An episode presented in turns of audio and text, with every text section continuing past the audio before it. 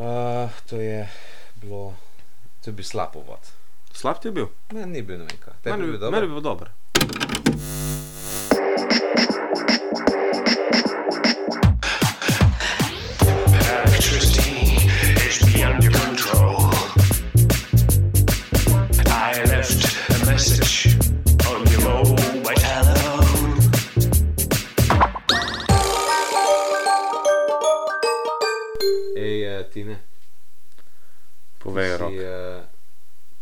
Seznamu, drugače za najne pogovore, že tako full dog, ne? Ja. To naslednja tema in sicer ta doping, ne? Uh, veš, zakaj sem se jaz tukaj izogibal temu, ne? Zakaj? Zdaj, ker jaz full ne maram športa. Aha, ok. Ti, ti gledaš, uh, spremljaš šport. Zdaj zadnje čase zelo mal, Ja? ker nimam časa, oziroma to je spet slab izgovor. ne. Ja. Zato, ker zaspim zvečer, zaspiš zvečer. ker zvečer zaspim in pol ne gledam. Včasih sem fullball spremljal. Jaz sem ti In razlagal, kdaj, uh, zakaj ne spremljaš športa. mislim, da si pa lahko še enkrat poveš, zakaj ne. Da ti brez ve, nekaj brez Ne, veze. ne, da mi brez veze, ne. Šport je zanimiv za gledati, ampak uh, v naši družini A ja, ja, imamo ja. nekoga, ki zelo rad spremlja šport, to je moj fotor. Ne? Moj fotor mi je razlagal, kako je v bistvu, uh, ko je bil ne vem, sedem ali deset let star, je uh, prvič v gostilni spod pod svojo, uh, svojim domom. Uh, tam so imeli vaško televizijo ne? in tam je prvič gledal olimpijske igre. In takrat, ko je bil mulj, se je on zaljubil v to in da do naslednjih olimpijskih iger je doma ta stare prepričal, da, da so imeli tudi doma televizijo. Ne? In pol je stalno spremljal vse tekmovalne športe. Ko smo bili v, eh, na Senovem, v stanovanju, ko sem bil še mulj v osnovni šoli, uh, imel kabelsko televizijo, kar je pomenilo, da je imel Slovenijo 2, Hrvaško, pol je še RTL začel nekaj prenašati, se mi zdi. ni? Uh, imel, imel je uh, Eurosport. Eurosport, pa še en kanal je bil, sem spomnil zdaj, nek, nek tudi nemški kanal, ki je tudi pre, pre, prenašal neke športne vsebine. V glavnem, Okej, ja. v glavnem, ene pet kanalov je imel. ne. Uh, hkrati si je v mislu video rekorder, ne? Aha, tako da je lahko uživo gledal tekmo. In imel eno tekmo posneto, in je včasih hkrati uživo gledal dve tekme. Eno, ki je pač po noči posnel, ne? Drugo pa, ki trenutno traja. Tako da je pa pre, eh, predstavljal, ne? čas tudi po tri tekme, dve so bile uživo. čakaj malo, samo malo. Ena je bila pa prek video rekorderja. On je, mislim, kaj snemuje, pa kako avtomatsko si naštemo, da Ja, se ja, snema. na, na, naštimo se na uro. Ja. Aha. Eh, Takrat po noči je bila neka tekma, nekje boksanje. NBA.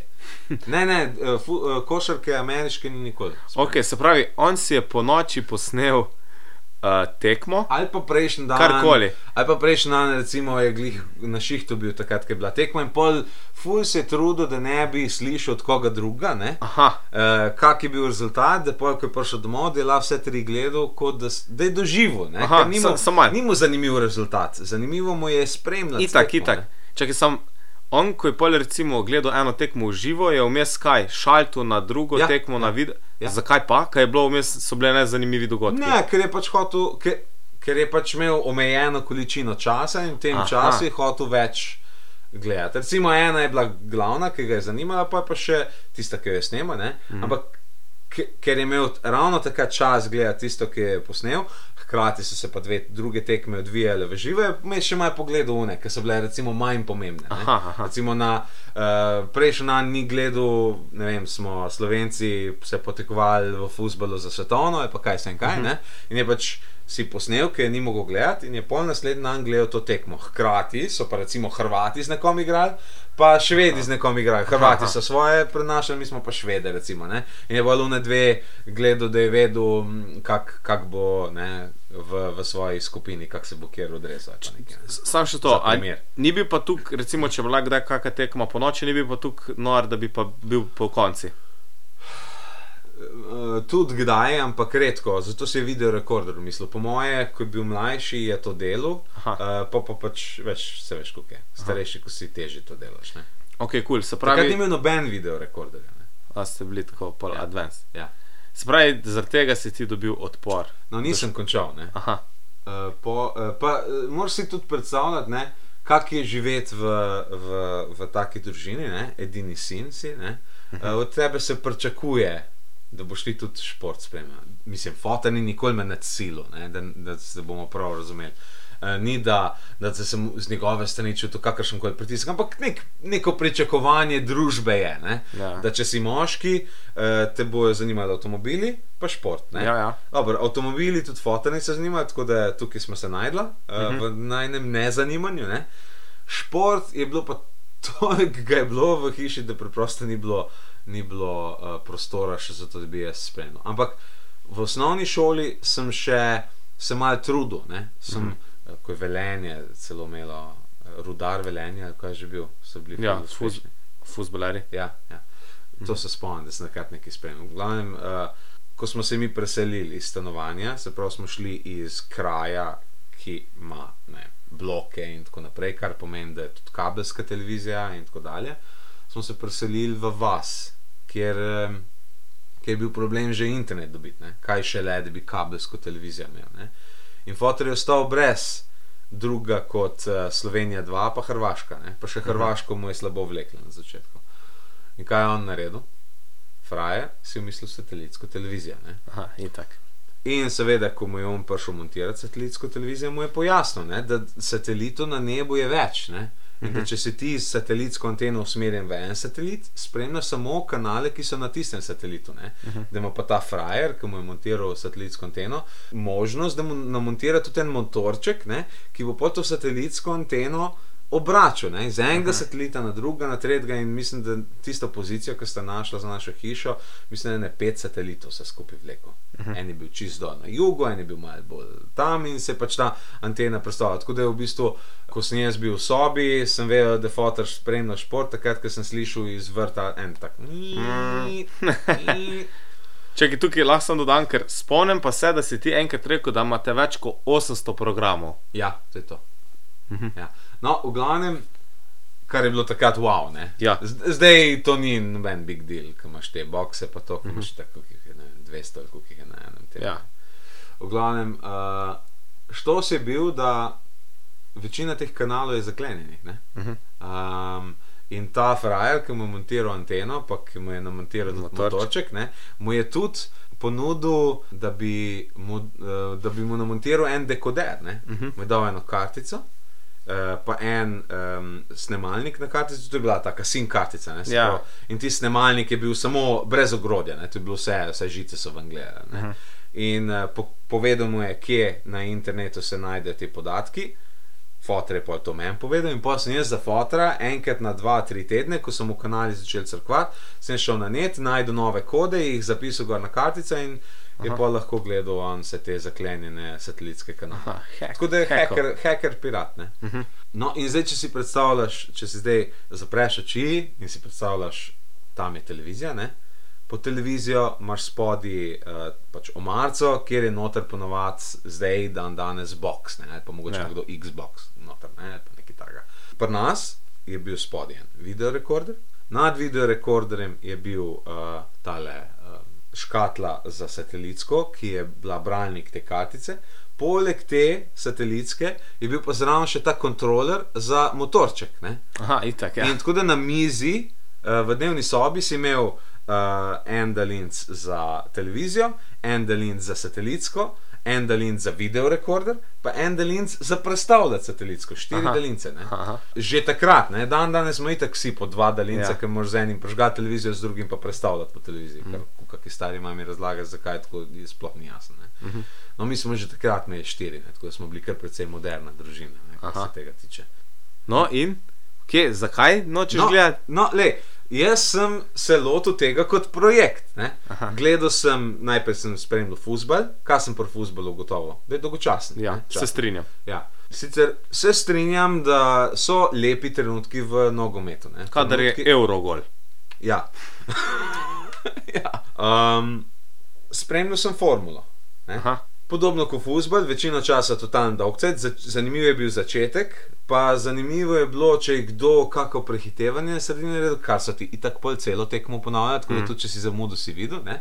Pa zanimiv je bil konec, ajde. Ne? Ampak itak si zadnje deset krogov si tako vedel, približno, kaj bo bilo, razen če je v zadnjih dveh krogih enem guma eksplodirali in pol je bilo, kar naenkrat je nekdo drug zmagal. Ne? Um, tako da pri formuli se nekako prišel do istega zaključka, ni mi zanimivo. Spremljal sem vse smočarske športe, eh, s tem, da sem zelo hitro uh, ugotovil, da je meni bilo bolj zanimivo kot samo smočanje, pa to, da bo naš ali pa en, ki smo navijali za njega zmagal. Mi je bilo zanimivo to, veš, ker si imel vedno te zastavce, ne, Aha. kjer so spet merili. ne. Ja, ja. Si imel umestni čas. Ne. In jaz sem pol na podlagi posnetka začel ugibati. Kak bo bil umestni čas, ker si Aha. videl približno, kako smuča, in sem tekmoval sam s seboj, da bom čim bolj predvidel, kak je bil ta umestni čas. To je zanimivo, kot se. To smo mi dva sestra, se pač vedno, ko smo bila formala, pač kdo bo boljš napovedal. No, no, evo. Tako je, isto. Tako da to mi je bilo relativno zanimivo, ampak spet ogromno časa je šlo samo zato, da si na koncu vedel tiste rezultate. Komod bila sem na listu papirja, pogledal pa bi mi isto pomenil. ne. Ja. Kar je glih kontra od fotra, ki mu je pa ravno bilo to gledanje športa, to spremljanje, pa navijanje, to mu je po, veliko pomenilo. Vedno, ne. um, ampak veš, to so te klasični športi, ne pa skoki. Pa to. Ja. Sam, če si predstavljaš, ne, da ima človek um, satelitsko, z vsega skupaj, če smo prešteli, je imel, mislim, da tam je 10-12 kanalov, ki so spremljali šport, plus kanale, ki jih je na navadni anteni lovil, ne, slovenske, uh -huh. pa hrvaške. To je bilo toliko športa v tej bajti. In to ni bilo samo futbal, pa smučanje, pa tenis. Ne? Ja. To je bil tudi ping-pong, bil je biljard, mhm. bil je pikado, uh, bil je curling, bili so vsi te sodobni uh, bordani Aha, in te. Games. Ja, vse, kar je vsaj malo dišalo s športom, vse to je gledal. Tako da, ja, jaz ne gledam športa. Preprosto preveč ga je bilo. In, In kak, kak, kak je imel pa čas? Ja, ne vem, imel je čas, pač ne vem, kje ga je našel. Skozi se gleda šport. Ja.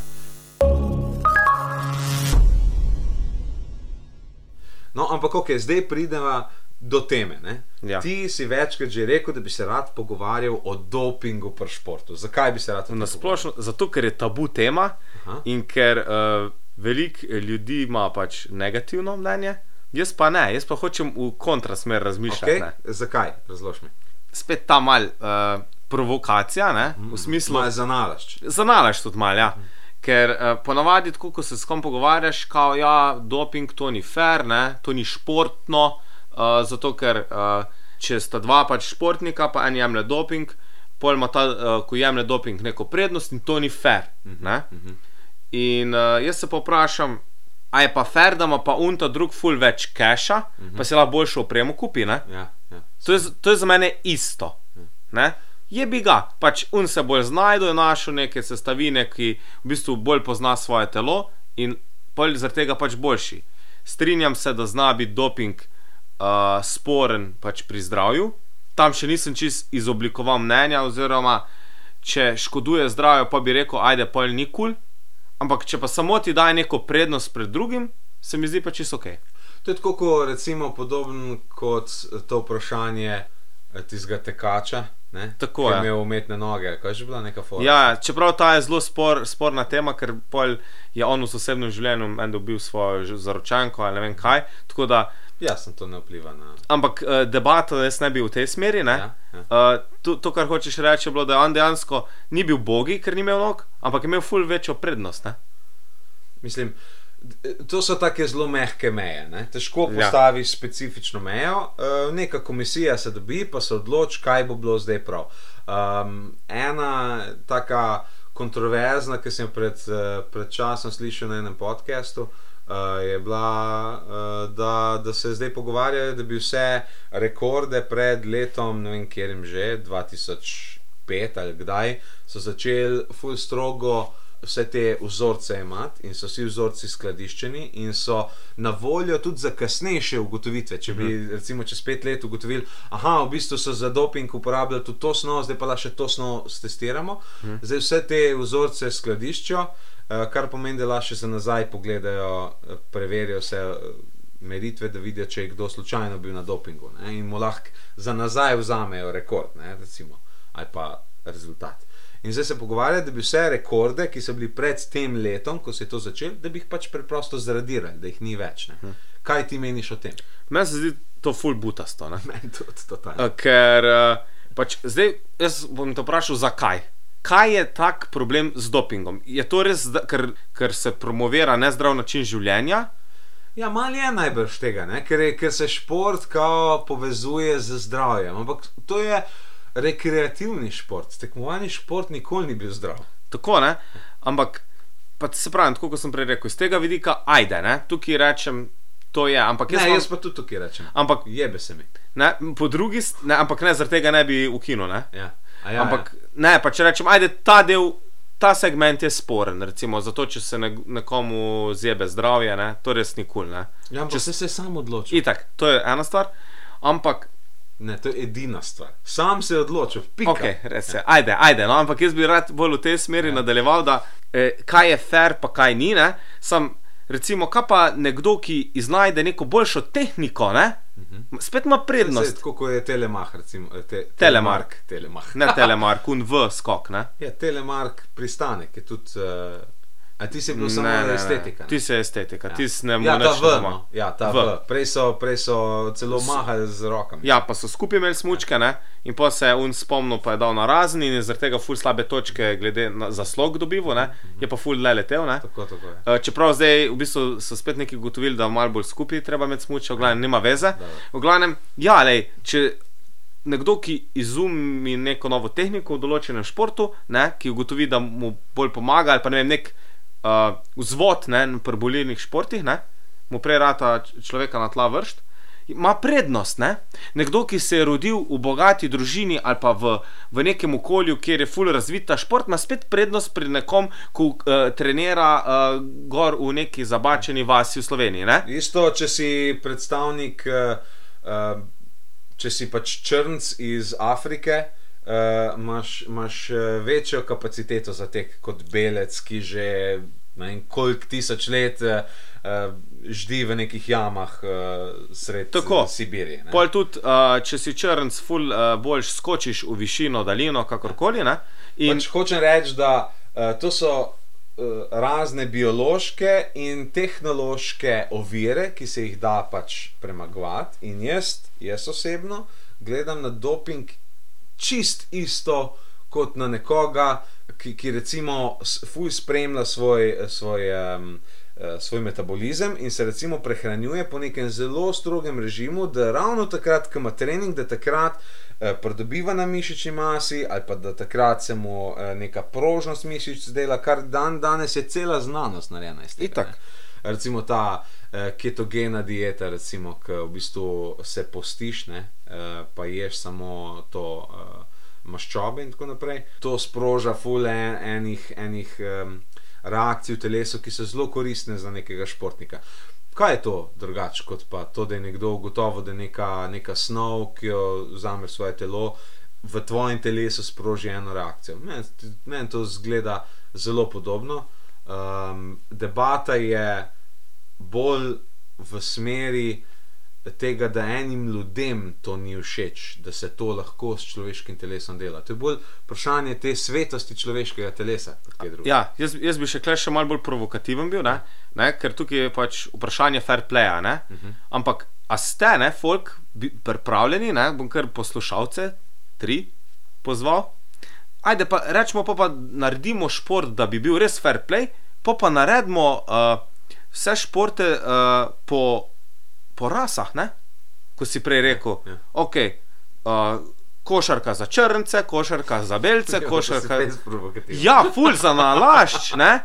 Pa pa bomo lahko, in ok, po doben ne sme dopinga. Azic, Azic ne bo eh, bil majhen več v svoji Tako, ne? Pa, pa, bi, pa bi bilo pa zelo fair play, ne? Ja. Pa bi pa res, pa bi pa lahko primerjali. A smo pripravljeni to narediti? Ne.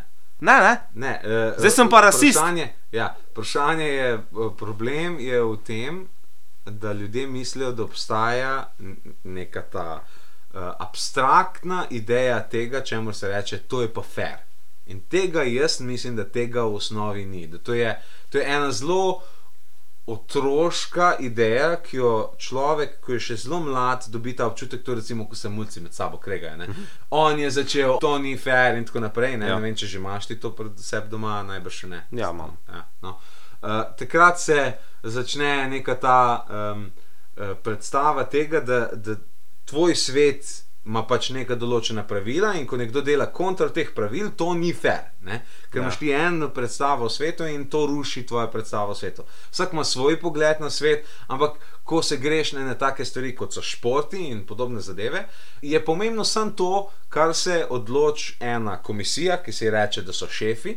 In če se bodo oni odločili, da doping ni ok, prav, niso odločili, da ni ok. Sam ne se delati, da je to kak večji fair play. To je samo, Ja. ker se je pač ena komisija nekaj odločila. Dol mi visi, kaj se je odločila. Za mene se lahko odločijo, da od zdaj naprej morajo vsi uh, fusbal igrati v dolgih hlačah, pa v pancerjih. Prav, super, zelo Ja. zanimiv nov šport. Ne? Ja, Veš. na vse, ampak glih, da se naveže na fair play, v naravi ni fair playa. Sej, Ni ga. sej, Kdo, sej. pač, če sem jaz sposoben si uloviti zajca za pojest, bom preživel, ne, če sem volk, recimo, če pa ne, pa ne bom, bom pa crknil. Ja. Ne, ostale bo bolilo kurac moje, so volke, pač fair play ali ne. Ja. Pač, To je pač, kar se tiče športa, ker šport je v osnovi naš klic nazaj v naravo. Zato je tako, kot je. Ne? To je narava športa. En zmaga, drug zgubi. ne, Da, da vzdržujemo ta, to je ta naša želja potem, da. Ta, ta naša želja po krvoločnosti, kako bi rekel, temu, Ja. ne, to, to hranimo s športom. Ne, ne, ne v, to sem zdaj zelo grdo rekel. Ni da zaradi tega ne gledam športa, ker pač mislim, da je šport za primitivce. Ampak to vs, vseh nas vzbudi te iste instinkte, kot jih, so jih nas budili včasih lov na žival, ki ga je včasih zbudilo to, da si šel v vojno z nekom in tako naprej. To zdaj s športom. Pač Razumeš? svoj uh, ego oziroma ponos, ne? ponos, Tako, posledično tako. ego bildaš. Pripadnost, pripadnost neko, ne? to se mi zdi zelo pomembno pri športu. Ta občutek, da si del neke skupine ne? uh Mhm. -huh. in da ta skupina ali zmaga, ali pa če zgubi, bomo pa drugič jim pokazali. Ne? To je Ja, ja, ja. velik del športa. Itak, ja. drugače, je to, drugače je to točno to, kar sem jaz rekel, ne, meni. Ko sem sam gledal, ja, to bi bilo meni vseeno, gledam, ali pa sem pogledam na, na listu papirja eh, točke, ta je dobutuk, ta je dobutuk. Whatever. Ker recimo, kle, ne, jaz futbola ful ne maram gledati, ker mi je dolgocajten za popizditi, Ja. ful rad pa pogledam rezultate. Aha. Zakaj? Ampak uh, v bistvu rezultate, če sem ful konkreten v slovenski ligi, Ja. zato ker je krško v prvi ligi. ne. Ker je krško zdaj že dve leti v prvi ligi in se mi zdi, wow, super, ne, so pršali ne, in to, to pa pogledam, ne. rezultat me pa zanima. Oziroma, ne vem, uh, zdaj je bil ne, uh, finale lige prvakov. Ne.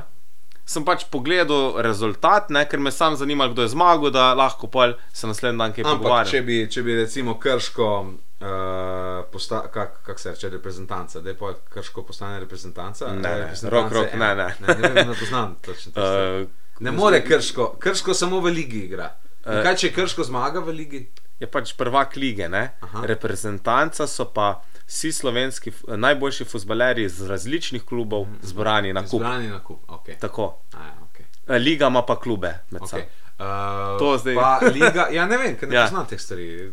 Na zadnje sem to gledal v sedmem razredu, pa nisem najbolj spremljen. Ampak eh, še to, ne, pač niso, ni nujno, da so reprezentanco tvorijo, da moraš biti pač uh, državljan določene države, da si v njeni reprezentanci, ni pa važno zdaj, v kateri državi, v katerem klubu špilaš. Aha, aha. Samo moraš biti državljan. A moraš pa biti državljan, za reprezentanco moraš biti državljan. Tako. Medtem ko v ligah pa lahko igra kdorkoli. Ja, ja. Pač, ker, ker pač klub kup nekega igralca. Klub in- je firma, ne? Ja, ok, razumem. ja. Zdaj mi je to bolj jasno. Pa res to nisi vedel. Ne, nisem vedel tega. Aha, okay. Jaz veliko stvari ne vem, veš, sploh kar se tiče športa pa avtomobilov. Ker, kot sem prej povedal, Ja. ja. to dvoje mene ne zanima. Mene tudi avtomobili ne zanimajo. Zakaj, te, zakaj pa tebe ne zanima? Ja, me ne. Mislim, zdaj so me začeli zanimati, ko je noter, vem, Tesla to, ne? Ja, dobro, to tudi To- to, mene zanima. to me so zanima. To avto ni. Ne, To nekaj saj- čist drugega. Ja, To ampak, je vesoljska ladja, pizda. uh, ampak ne, nikoli mi niso tako avti zanimali. Ne vem, ne znam To mi je pojasniti. bilo tako v osnovni šoli, samulci so se zbirali na kupu, pa že tisto, veš, ko so bile tiste karte. Ja, ok, ti so rad igral. To sem isto tako. Ja, imam večjo cifro. ne. To mi je vesel, zato ker avto je to. Oni so pa pojeli tiste revije, avtomobilske kupovali, pa se gledali, pa so se pogovarjali, ja, tam ima tu kubiku, tam ima tu kubiku, tega bom jaz imel, jaz imel tega, to je za noč, pa to. Ali pa to, ne, ko, tako- jaz nikoli nisem imel. Ogabno mi je bilo to. Jaz recimo nimam želje, jo, zdaj pa ful nujno rabim Mercedes, za BMW, te znamke, kao prestiž. Ne? Ma dol mi vis- visi, jaz hočem imeti avto s čim več opreme, z gadgeti, veš. Sej, zato ti pa Tesla všeč, Ja. to je James Bondov avto. Ne? Tako, Kao, ne. Čist tak je. Ker recimo, recimo moj C4 ne, ima več opreme, uh, v bistvu bolj tehnološko napreden kot nek BMW 10 let star. Sam en si bo reč kupil BMW, ker je status, jaz sem pa res C4, ki imam to lučko, ki imam uno, veš. Tam okoli novega leta sem mogel um, uh, avto dati čez tehnični pregled. Ne? In uh, mi je kolega zrihtel uh, kontakt od enega, ki se tako malo špila s tem avtomobilom. To sem ti razlagal, kako kimaš. Uh, ne, to si že, ja, razlagal si že enkrat. Na ja. podcastu? Ne, ne na podkastu, ampak. Uh, V glavnem, ta kolega je, uh, mi je pač zrihtel avto, ra, rabu sem spredi, uh, uh, nekaj je bilo z lučmi na robe, pa nekaj s podvozjem je. Ne? In imam pač to porihtel, to je en tip, ki v prostem času, drugače programer, pa tako, ampak v prostem času pa šraufa avto. In sem ga, ker sem se pel z njim do, ki je enem drugem dal porihtati reflektorje, smo se pol zapeljali tja, da sem jaz tam avto pobral. Ne? Uh, in sem se vozil v njegovem avtu, ne vem, ne spomnim se sploh, ne kjer model je, ne kjer letnik, neč, ki me to ne zanima. Ampak, ko mi je on začel o tem avtu razlagati, pa me je pa začel zanimati, ker je povedal, da sodobni avtomobili so zdaj itak vsi imajo noter elektroniko, oziroma imajo računalnik noter, ne, ki upravlja vse, od, eh, od obrizga do, do, do voza kisika, vse, vse, vse je prek, prek računalniških programov narejeno. In on je rekel, da on v bistvu si je svoj avto tako spimpil, da je na netu najdel neke druge karakteristike, ne? uh -huh. še pol samih je malo popravil, da njegov avto zdaj ful. Ful boljši pospešek ima, ful boljšo porabo ima, kot jo je imel uh, direkt iz trgovine. Stovarniška nastavitev. Ja. In mi je bilo to tako zanimivo, šit, ker to mi pa je zanimivo, to je pa hekanje avtomobila. Uh -huh. Ker tisto mehansko hekanje mi ni bilo zanimivo, ker sem videl, da to je, to je neka čist posebna veja znanja, ki bi mogel res globoko iti v to noter, da bi razumel vse te mehanske stvari, ki se tičejo uh -huh. uh, motorja. Ne? Ja. Zdaj, ko je pa to tako računalniško, sem pa rekel, to pa jaz nisem sploh pomislil. da Logično, ne? zdaj, ko so računalniki v avtomobilih, logično, da pol moraš ti neki tam v enem programu na računalniku drugače narediti, pa bo se drugače avto obnašal. to mi je bilo tako. Ja, me, v bistvu me tudi vedno bolj softver, uh, softversko zadnje stvari zanimajo, kot pa hardversko. Mm. Tako da ja, seveda, ne, doping, ne, Ja. Če se vrnemo nazaj. če se vrnemo na doping, ne, Ja. je pa še z eno drugo stvarjo povezane, ki pa naj zelo zanima rok. Ja. Uh. Uh. Na katero temo misliš, da se doping še navezuje? Jaz, uh, jaz mislim, uh, da navezuješ na to človeško augmentacijo, ampak nisem prepričan, če o tem. Ja, govoriš, točno, ali o genskem inženiringu, o čem. V bistvu ja, točno. Augmentacija in genski inženiring. Ne, se, ker v bistvu tudi v dopingu Ja. se zdaj govori o genetskem dopingu, že, ne, Aha. da si pač s pomočjo raznih spojin spremenjaš genski material Uh -huh. in ne vem, boljšo, mi, bolj prožno mišico dobiš in take Ja, zadeve. meni se to zdi zakon, super. Čim prej uh, super človeka razviti. ne. To, kar je Hitler hotel doseči. Zdaj smo ti že bolj provokativen. Ja, no, mislim, ampak dejansko tega so se lotevali nacisti, ne? Eu, um, eugenika se tem reče. Uh -huh. Sem da je eugenika se je lotevala tega na zelo kontroverzen način. Ne? Gremo na ljudeh eksperimentirati, pa videti, kaj se zgodi z ljudmi. Ne? Pa v času, ko sploh niso razumeli še genetike. Ne? So uh -huh. oni tega lotevali, sploh niso razumeli nič zvezi s tem. Ne? So mislili, da aha, bomo človeka uh, po, podlegli um, nizkim temperaturam, pa bomo videli, če se bo mogoče kaj adaptiral na to, in take bedarije so se šli. Ne? Ok, ni bilo to ključno, oni so hoteli videti, če lahko kaj ubrizga v človeško telo noter taga, da bi, da bi v bistvu se lahko naknadno adaptiral uh, uh -huh. hladnim razmeram, ki so. njihovi- Antifriz. Ja, antifriz. Ja. Sem klene, recimo, je pa. Mi- Mislim, No, sem- povej mi ti, Tine, a ti si na strani Hitlerja, kar se tiče človeške augmentacije, ali kontra njemu? Ne, nisem na strani Hitlerja. Ne. To ni, nikoli ni dobro, da si na strani Hitlerja. Ne. Me pa človeška argumentacija zelo zanima. Aha, ja, ampak Hitlerja je tudi zanimala. Ja, pa mislim, da v napačno smer furaš ta pogovor. to ni. No, to je, Ne, ne. ne ta, da uh, kaže pes brca v neko, ki je že uno. Brcaš v temo. Ja. Što so te stare fraze, ki jih jaz nobenih ne poznam. Ne, To boš zdaj zrezal. ne To, bom zdaj Muno- To bo vse noter, vse s tem Hitlerjem. to s Hitlerjem sploh ni kul. Cool, Zakaj, ti pa, zakaj pa prej, ki si govoril o, uh, o rasah, pa o tem, da bi tekmovali uh, vsaka rasa zase, tisti je bilo ok, zdaj ko sem pa Hitlerja omenil. Zato, ker Hitler ima v bistvu zelo negativno konotacijo. ne. Rasizem pa ne. Mislim, ima, sam Hitler je, Hitler je full folka pobil, ne? Jaz, ne? Ja, rasizem tudi. Ja, sej, Ker je v bistvu ampak Hitler je del rasizma. Ne? Če bi šel na Wikipedijo, veš, ko imaš te Ja, teme. Ne? ja. Racism, ne? imaš prvo, spodaj. prvo Hitlerja. Ja. Štekam, ne, sem pač. Okay, Umenil sem rasizem, ker je provokativna zadeva, sem, Ja. Hitler mi pa tumače. Aha, Da bi Hitler se- ti je pa preveč provokativen. Ne, kul je, da si ga Ok. okay. prej umenil, lej. ti Aha. si čist kul. Aha, Okay. ok. Sem da popolj pa hočeš v tej smeri pogovor z mi pa nikoli. Ampak to je, to je, to je debata, uh, to je ta, ne, uh, Goodwinov zakon je to. Ne? Vsaka ne. debata, če bo dovolj na internetu, ne, Aha. vsaka debata, če bo dovolj dolgo trajala, bo slejko prej se začela o Hitlerju pogovarjati. Aha, okej. Vedno bo nekdo pa rekel, uh, ja, ampak Hitler, bla bla bla. Ne? Se pravi, to je isto kot na slovenskih forumih, ko, ko se začneš pogovarjati o ko solati, prej, ja. so takoj domobranci in uh, Eh, komunisti. Rdeči pa beli, ja. Priješ takoj do tam. gremo na to. Ja. Ampak dobro, Ker dragi. radič, je radič, je rdeč pa bel, ne? Ja, Tako priješ. Imaš prav. Ja. Ampak, dragi okay. poslušalci, ne, dej, Okej. dej, jaz bi to rad v bolj pozitivno stvar. Okay, za- bom jaz pote- lahko jaz potegnem črto? Da No, razložim, zakaj sem šel na Hitlerja. No, prosim. Zaradi tega, ker človeška augmentacija, ne, kot, um, se pravi, to je ideja tega, da bi, da bi človek, augmentacija je grda tujka, pač človek, da bi sebe nadgradil tehnološko, biološko in na kakršne koli načine, da bi postal boljši v nečem, ali v pomnjenju, ali v hitrosti, ali v čemkoli. ne. Bolj zdrav. Ja. Zakaj sem Hitlerja omenil, poleg tega, da sem hotel biti provokativen, je zaradi tega, ker to je ta kontrargument proti temu. Ne? Tja pride ta debata, razumeš? Le ko prej, ko začneš govoriti o človeški argumentaciji, ti bo nekdo Hitlerja fuknoven. Ne? Ja, to so nacisti probali, to, to se ne smemo iti. Ne? Ampak sem zaradi tega, ker se je nekdo, ki je negativc nečesa šel, še ne pomeni, da je tehnologija sama slaba. Ne? To tako- On se to je na napačen način lotil. Ja, to je tako kot recimo, uh, ko ljudje izvejo, da sem jaz uh, vegan ali pa da je nekdo vegetarijanc, pa pa reče, da ja, Hitler je bil tudi vegetarijanc. Aha, okay. To ni.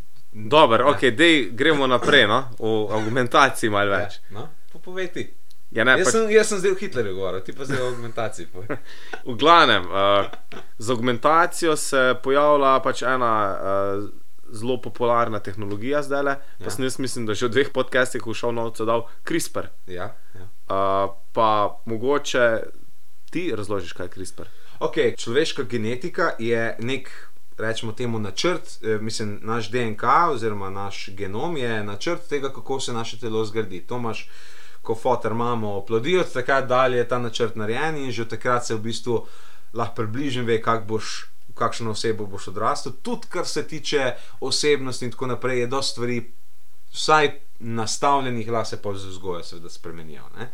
Um, Zdaj, genski inženiring je v znanstveni fantastiki že dolg uh, zelo zanimiva tematika in tudi v javnosti je bila, ko je genetika se začela razvijati, ideja tega, da bi človek si lahko svojo, svoj genom, svoje DNK bi si spremenil v celem telesu in bi na podlagi tega pol, ne vem, mu nova roka zrasla. To je bil zelo butas primer. Ne? Lahko bi ne vem, uh, postal bolj uh, odporen na določene bolezni, lahko bi si dal v genetiko noter, da bi mu zeleni lasje zrasli na mestu rjavi in tako naprej.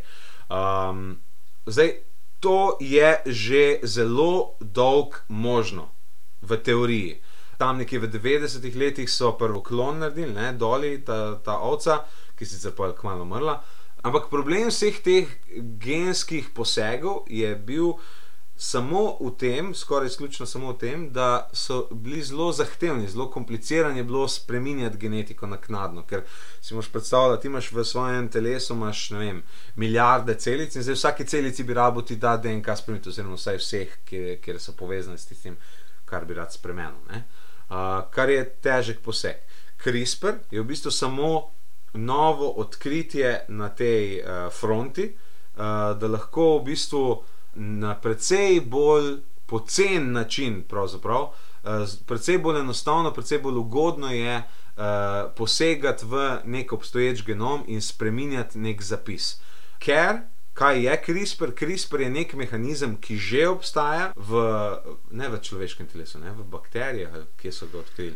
Uh, ne vem, če v bakterijah, v glavnem jaz sem virus, ali ko. virus, kako v bistvu on, tako pač v enem videu od Krčga zakta, ne, pokazano, kako en del vijačnice odreže stran, pa drugega noter Ja, daš. Ne? ampak to je nek, eh, nek sistem uh, samoobrambe. Mislim, da so ga neke bakterije to razvile. Nisem čest prepričan, uh -huh. da je v bakterijah noter, lahko da je tudi v človeku, da čist na robe govorim. Poglejte si video. V glavnem, poanta je predvsem v tem, da je to sistem, ki ga je narava že sama razvila, kar pomeni, da je že sam zase zelo efektiven, zelo enostaven je in pa so celo videli, ko so začeli eksperimentirati s tem, da dejansko je zelo enostavno temu mehanizmu, temu CRISPR-ju reči, da na mest te spremembe, ki se tiče tistega virusnega obolenja, narediti to drugo spremembo. Sam neko drugo kodo daš noter in bo nujno drugo kodo spremenjeno. Kar pomeni, da ti lahko CRISPR v laboratoriju uh, vzgojiš, pa mu rečeš, celoten genski zapis, ki se tiče, kaj svem. Alzheimerjeve bolezni, če bomo kdaj odkrili točno, kaj, kaj tvori Alzheimerjevo bolezen, to spremeni v človeškem telesu in bomo to lahko z injekcijo našopali človeka s tem, in bo v dveh mesecih bil pod narekovaj ozdravljen potencialnega Alz- Alzheimerja, ki bi ga dubil čez 20 let. Ne. V glavnem s to tehnologijo se je v bistvu glih ta, eh, ta genetski inženiring ful pocenil. Uh -huh. In mislim, da lahko celo na spletu kupiš prav eh, te um, hobi kite, ne, uh -huh. ko si sam namešaš, ne, pa sam lahko začneš testirati. Ne, ampak ne da že na sebi, da pač v glavnem že lahko neke eksperimente Aha. delaš. Ja, v glavnem zelo ugodno je, skratka, no, ker se je pocenil tako za stokrat, ali nekaj, Ja, kar je ja. fest velik napredek. Kjerkoli pogledaš v tehnologiji, ko se naredi taka inovacija, ta inovacija pripelje za sabo vsega in svašta. Ne, ker recimo, pač, če govorimo zdaj o človeški argumentaciji, so najmanj eh, dve fronte. ne, Tle, Mhm. eno je ta Ja. biološka, ne, kako v bistvu se biološko, si gen, gensko pač zadeve spremeniti, pa se Mhm. ozdraviti ali pa nadgraditi. Drugo je pa pol uh, human mach- machine interface, Mhm, ko seveda. se dogajajo. Ne. Ja, in zdaj, ker, ker se bliža to obdobje te uh, singularnosti, ne, če bomo mi prav čas razrešili vprašanje transferja med uh, digitalno inteligenco in človeško inteligenco, da bi lahko AI povezali z nami, ne, da bi bil personal AI, ne, uh Mhm. -huh. vsak svojega imel, uh, bi se lahko s tem nadgradili kot ljudje, bi Tako lahko je. prišli v naslednjo pod narekovaj evolucijsko dobo človeštva. Ne? In zdaj genski inženiring bi pri tem definitivno lahko ful pomagal, zato ker bi lahko neke določene, um, obstajajo čist tehnične, tehnološke ovire uh, v tem, koliko podatkov lahko sploh. Kako hitro lahko potujejo podatki po človeški hrbtenjači. ne. In ta, to je ključna ovira pri povezovanju med umetno inteligenco in človekom. In če pogledamo vse te inovacije eh, skupaj, če jih damo na isto mizo, tle imaš genski inženiring, tam imaš umetno inteligenco, uh, lahko zelo hitro pridemo do tega, kar sem jaz že par podcastov nazaj v prejšnji sezoni namigoval, o človeški nesmrtnosti. To ni Ja. več tako daleč. Ne? Sej, recimo na to temo se dos uh, Peter Til ukvarja. Ne? Uh, veš, kdo je Peter Til? Ne. On je co-founder uh, PayPala Mhm. in pač zelo uh, znan in priznan in spoštovan podjetnik, serijski podjetnik in um, investitor v Silicon Valley.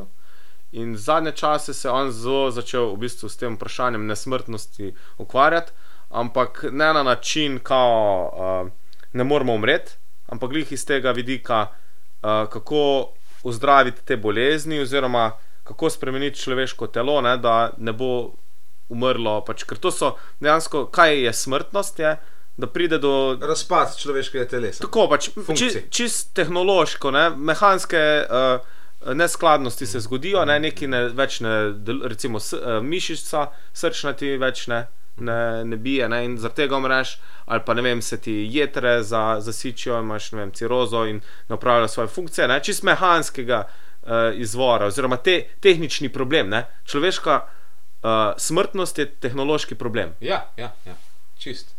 In ti bi bil nesmrten. To, to, to sem večkrat že postavil to vprašanje veliko ljudem in vsi rečejo ne. Jaz sem uh, par let nazaj, ko sem bil še na faksu, sem, si, sem tako razmišljal, ne, da ne bi bil, da meni se ne bi dal več kot 80 let živeti. Pač, takr, čakaj, ne? Ja, okej. Takrat sem tako razmišljal. Pa, le, itak bom do 80 leta bom vse doživel, ne, pa zakaj bi, ne, mislim, brez veze, ne. Ampak zdaj, zdaj pa bi bil. Zato, ker bi si rad, ker si želim čim več stvari doživeti, Ja. čim več stvari sprobati. Ja, predstavljaj si uh, potovanje po vesolju, ne? to še ni tako blic, ne?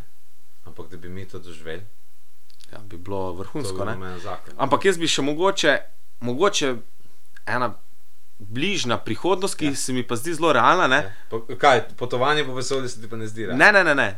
Pač ti si, ne, to sem zato tako rekel, ker si, sem mislil, da ti misliš bolj tako, res, nas, mislim, kamorkoli po vesolju. Ne, Kamorkoli. ne, tako dolge, di- res Ja, ja, dolge, ja, ja, dolge ja. distance. Jaz pa bi pač eh, spet razmišljal po korakih, ne. sem full fan Ilona Maska, ne. jaz bi pa rad šel živeti na Mars. Uh -huh, uh -huh. To bi bilo zanimivo. To, to bi, saj recimo ne razmišljam tukaj naprej kot ti, ampak to pa, v to pa verjamem, da, da bo Elon Musk uh, sposoben narediti. Uh Mhm. -huh. Mogoče pač postavi temelje in da bo on bo recimo umrl, ampak bo pol že nekdo za njim. Uh Mhm. -huh. Glavnem, verjamem, da bo kmalo na, na Marsu mesto, kolonija ne? in tam za začetek bi rad šel tam probat. Ne?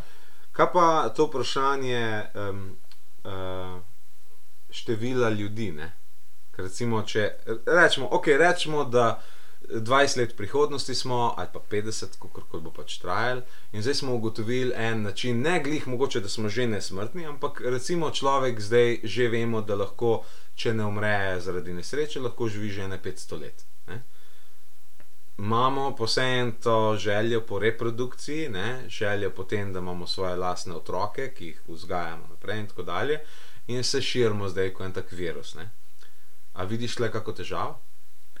Uh, se pravi, da če postanemo nesmrtni, oziroma če si podaljšamo življenjsko dobo, da pač če vidimo v tem težavo. Ja, jo, ne, ker uh, že zdaj ne. Uh, Skozi govorimo, kak je problem z, um, da je tudi lakota, sicer je vedno manj, ne? ampak potem, ja, tukaj malo vidim, ne, lahko postane nasičena zemlja, ne, oziroma omejeno število resursov imamo, o, oziroma da se obnavljajo, potrebujejo en določen čas. Ne? Tako da iz tega vidika bi mogli iti drugam, oziroma iznajdeti nove načine. Ne? Jaz mislim, da moramo mesta ponovno izumiti na nov način, Mor, moramo jih drugače začeti delati.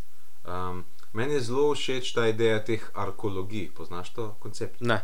To je um, ark kot architecture, uh -huh. pa ology o kao ecology. Ne? Se pravi, Aha, aha, aha. arhitektura, ki rešuje ekološki problem, da naredi zaprt sistem. Se pravi, mesto je zaprt sistem, ki sam zase skrbi. Se pravi, da imaš v mestu samo skrbo vsega, tudi vse. De- Dejansko arkeologija je tak koncept, ki ga lahko tudi na Mars, ker ni lufta sploh. Ga daš Aha, in okay. tam funkcionira. Ne? In če bi mi to razrešili, da bi, da bi mesta postala bolj podobna temu, pač s časoma, ne, um, da bi se začeli odmikati iz narave in bi v naravo hodili samo kot obiskovalci, kar bi bilo boljš, ne, kot pa da v njej gradimo uh, tri nadstropne pisane hiše. Ne, um, bi s tem zmanjšali naš. Naš odtis na zemlji, ne samo v smislu tega, kako jo uničujemo, pa tudi tega, koliko dejansko um, površine zauzemamo. Ne?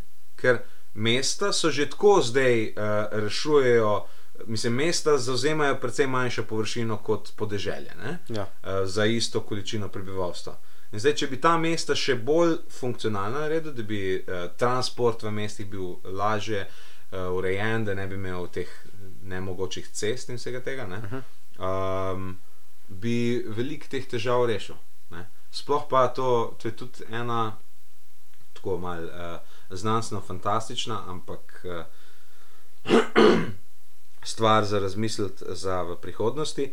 Um, tudi če naselimo, ok, zemljo, pa da pa naselimo še Mars, pa Ne vem, če še kak drug planet, ki ga lahko naselimo, mogoče Venero, če na njej. Ne, bolj eh, tole Evropo, ne, Jupiter, Dobro, v to- Luno.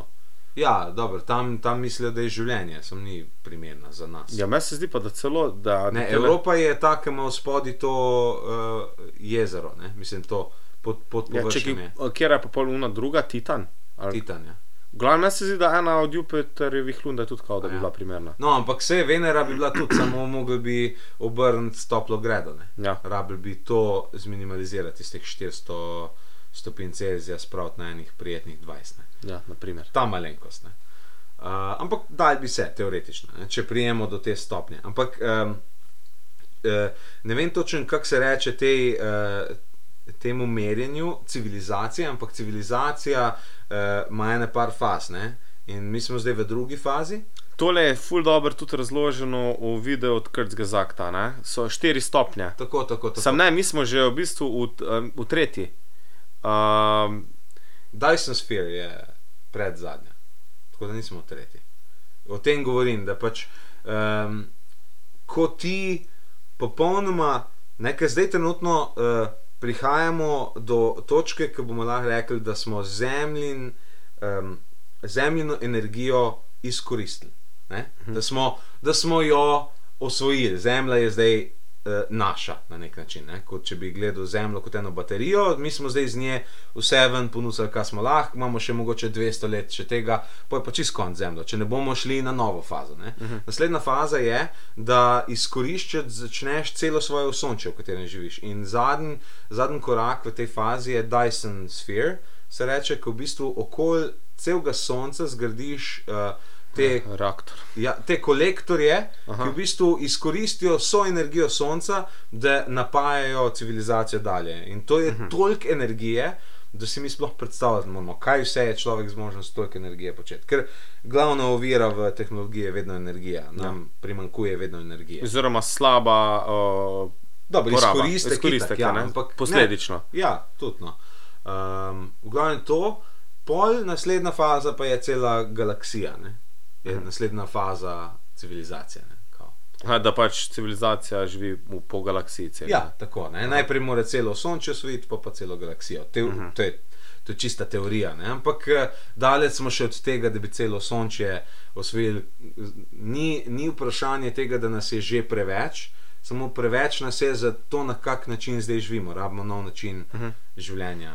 Ne, sem pa tukaj v bistvu govoril uh, v enih drugih štirih stopnjah uh, razvoja aha. civilizacije, ko pa, ko pa tudi vmes govori, um, kako uh, potem prvo smo rabili ful ljudi, ne, uh -huh. zato da so pomagali nam delati na polju, ko smo si fizično delali, pol vedno manj, ne, in da tudi po teh napovedih, da kako že celo reče, da, da 12 milijardni človek se ne bo nikoli rodil, glih iz tega vidika, ker pač eh, bo to uh, ravnotežje med uh, rodnostno pa umrljivostjo, pa, pa, pač v to limito se gre. Mm, mm, mm. To je en video od Krzga Zakta, ki ga bom poiskal, pa bom Okay, okay. pokazal. Nisem ga pogledal, tako da moram še pogledati. Zanimivo, ampak tam tudi govori o teh štirih fazah. No, zdaj smo Prav, že jaz se ne bi strinjal s tem, ampak moram pogledati video, da vidim, Okej. okay. čem dejansko govorijo. Ok, torej ti si pol pro genski inženiring. Uh, progenski sem, ja. Aha. Bi si tudi sam kaj uh, dal uh, porihtati. V prejšnjem podkastu sem povedal, da sem inženir po izobrazbi. Ja, ja. Bi tudi kaj, kak, Izum naredi. ne izum, kako tehnološko stvar. Ne? Jaz sem bolj iz kako robotsko roko in v tem smislu. Uh, ni nujno, da je gensko, pač argumentiral bi se. Ne, To nekako. se ful dobro ukvarja s tem vprašanjem uh, igra Deus Ex. Uh, že prva igra, ki je iz uh, 99. leta, ena mojih najljubših iger, ampak tudi pol tretji pa četrti del sta se zelo zanimivo lotila te teme. Uh, Deus Ex um, Human Revolution, pa Deus Ex Mankind Divided. Govorita o tem obdobju, mislim, da se tam okoli 2030 ali nekaj takega, uh Mhm. -huh. te, tem obdobju govori. In uh, so ljudje, imajo mehanske roke, in, implante v možganih, in tako naprej, se v bistvu augmentirajo mehansko. Uh -huh.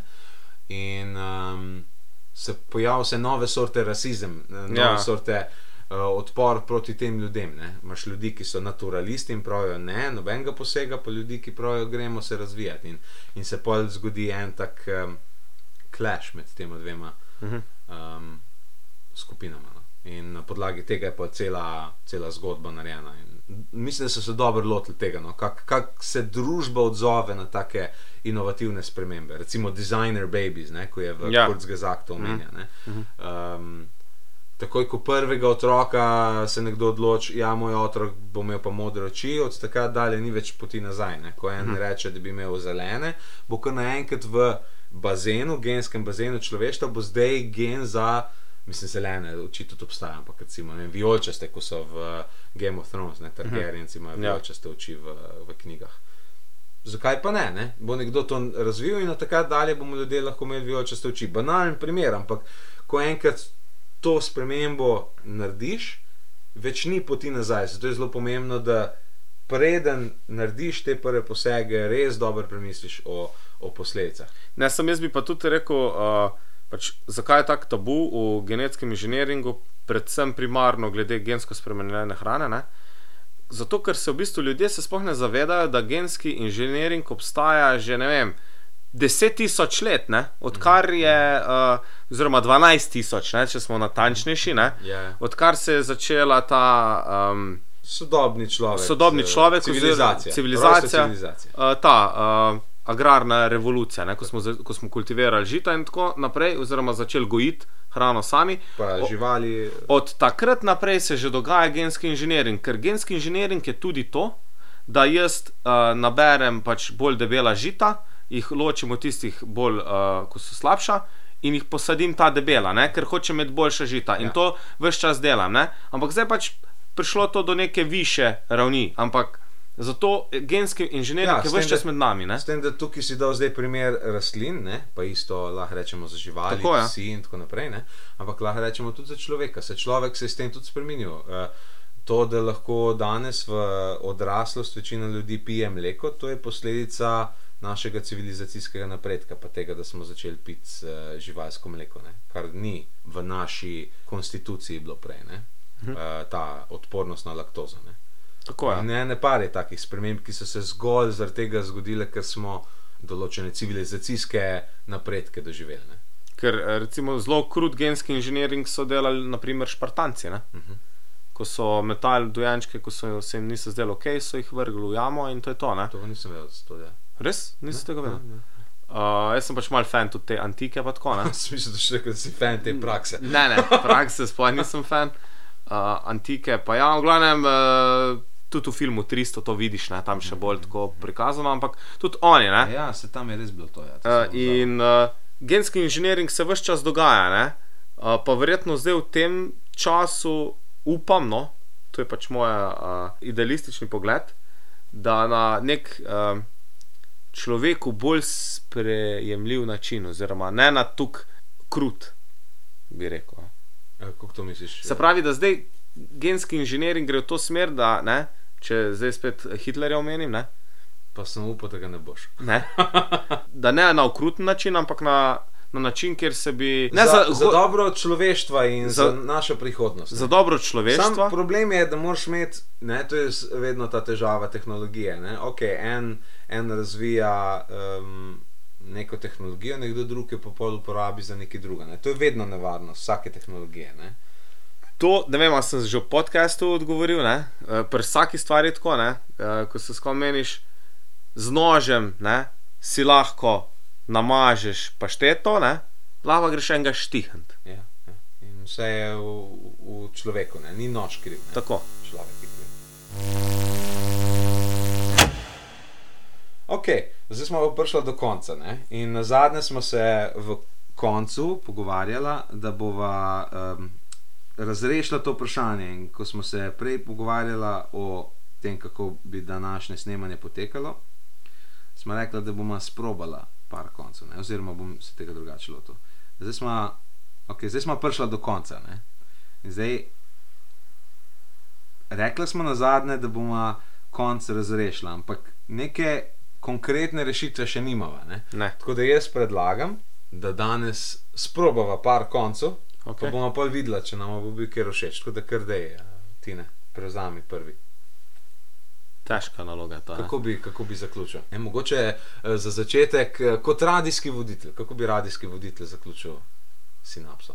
Kot radijski voditelj. Ja. Uh, hvala, ker ste bili danes z nami, ker ste, Bližje mikrofon. kaj spet uno, dramatično. ne? Mal, mal, ne tukaj fejst, ampak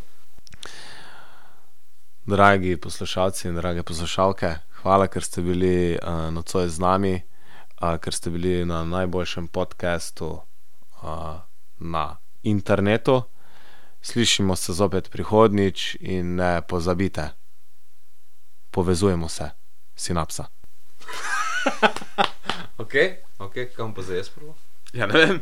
Imaš kak predlog? A ja, morate, sem a pa ja, jaz sem rad predlog. Aha. Ti bi pa mogel. jaz sem se potrudil, sem Ja, ti nekaj sorry, dal, res, ja, sem bil- veš, ja. Mogoče v smislu, da uh, zaključna način, da poveš nekaj pametnega, se pravi, da, Aha, da kot, podaš eh, bottom line A, celotnemu razumem. pogovoru. Tako kot Jerry Springer na koncu je imel vedno tisti govor. Ne? Jerry Springer. Ja, ja, ja, veš, na koncu je imel vedno uno resno. Uh, na koncu, ko so se vsi stepli, pa na koncu je pa on šel sam pred kamero in povedal, uh, zato se moramo imeti radi, ne se Aha. kregati in tako naprej. Vedno je imel isto. Okay, ne? jaz sem bolj mislil v tem smislu, da narediš kao bottom line. Ne? Danes smo se pa naučili to pa to. Aha, to... tako kot učitelj. Ja, na primer. Ja. Poučim podcast. Tako ja. Okay. Tako, drage poslušalke in poslušalci, sedaj smo prišli do konca oddaje in seveda je zdaj spet čas, da se vprašamo, kaj smo se naučili. Ja, še.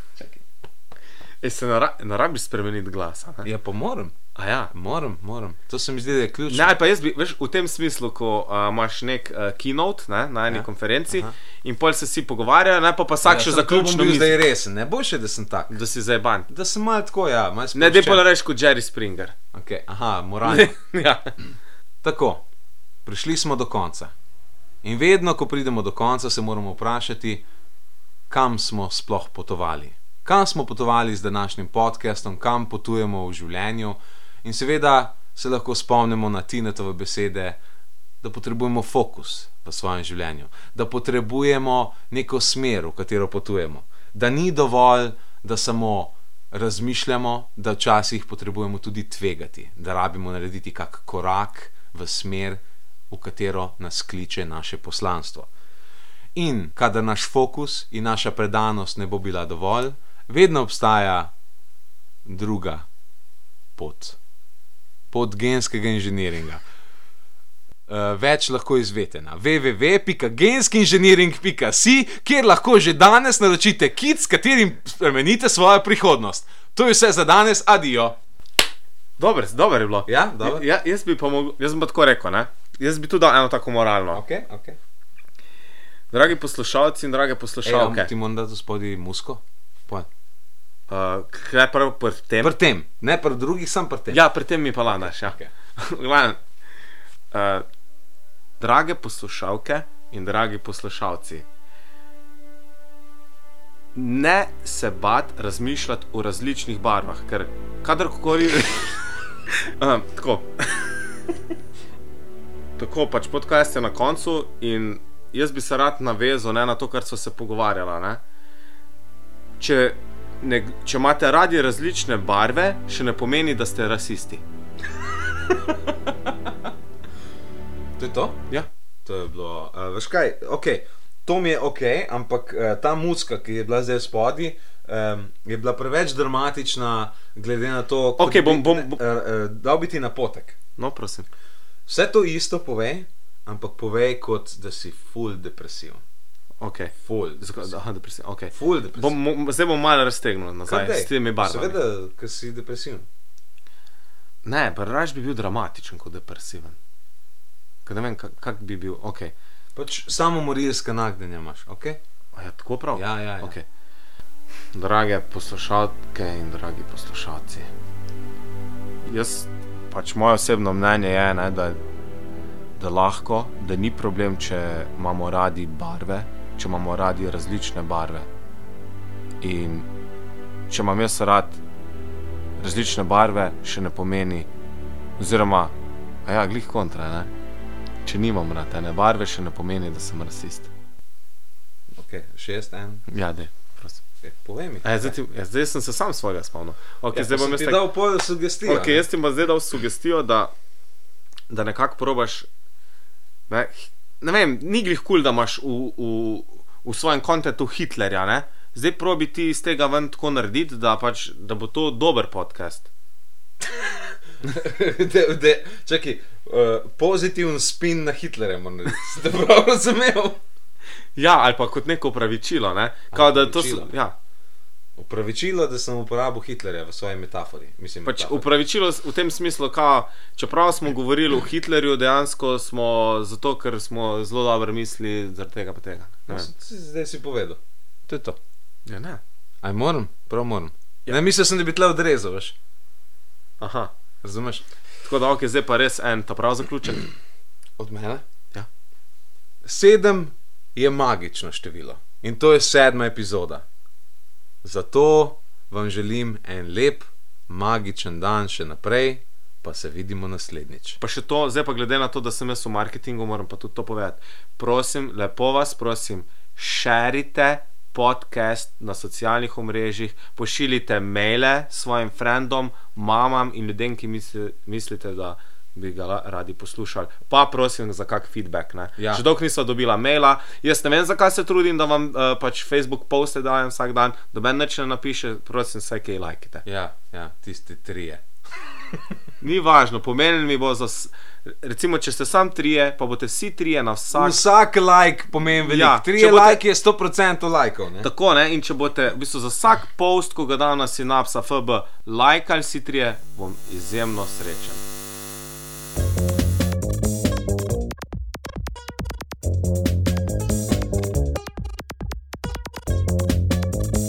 Poslušali ste podcast Synapsa. Naročite se nam preko mailing liste na spletni strani www.synapsa.io ali preko RSS feeda ali pa ga poiščite na iTunes. Avtor intro glasbe je Katapulto, avtor zaključne špice pa Čenard Walker. Z vami so bila Roksanda in Martin Blazinšek.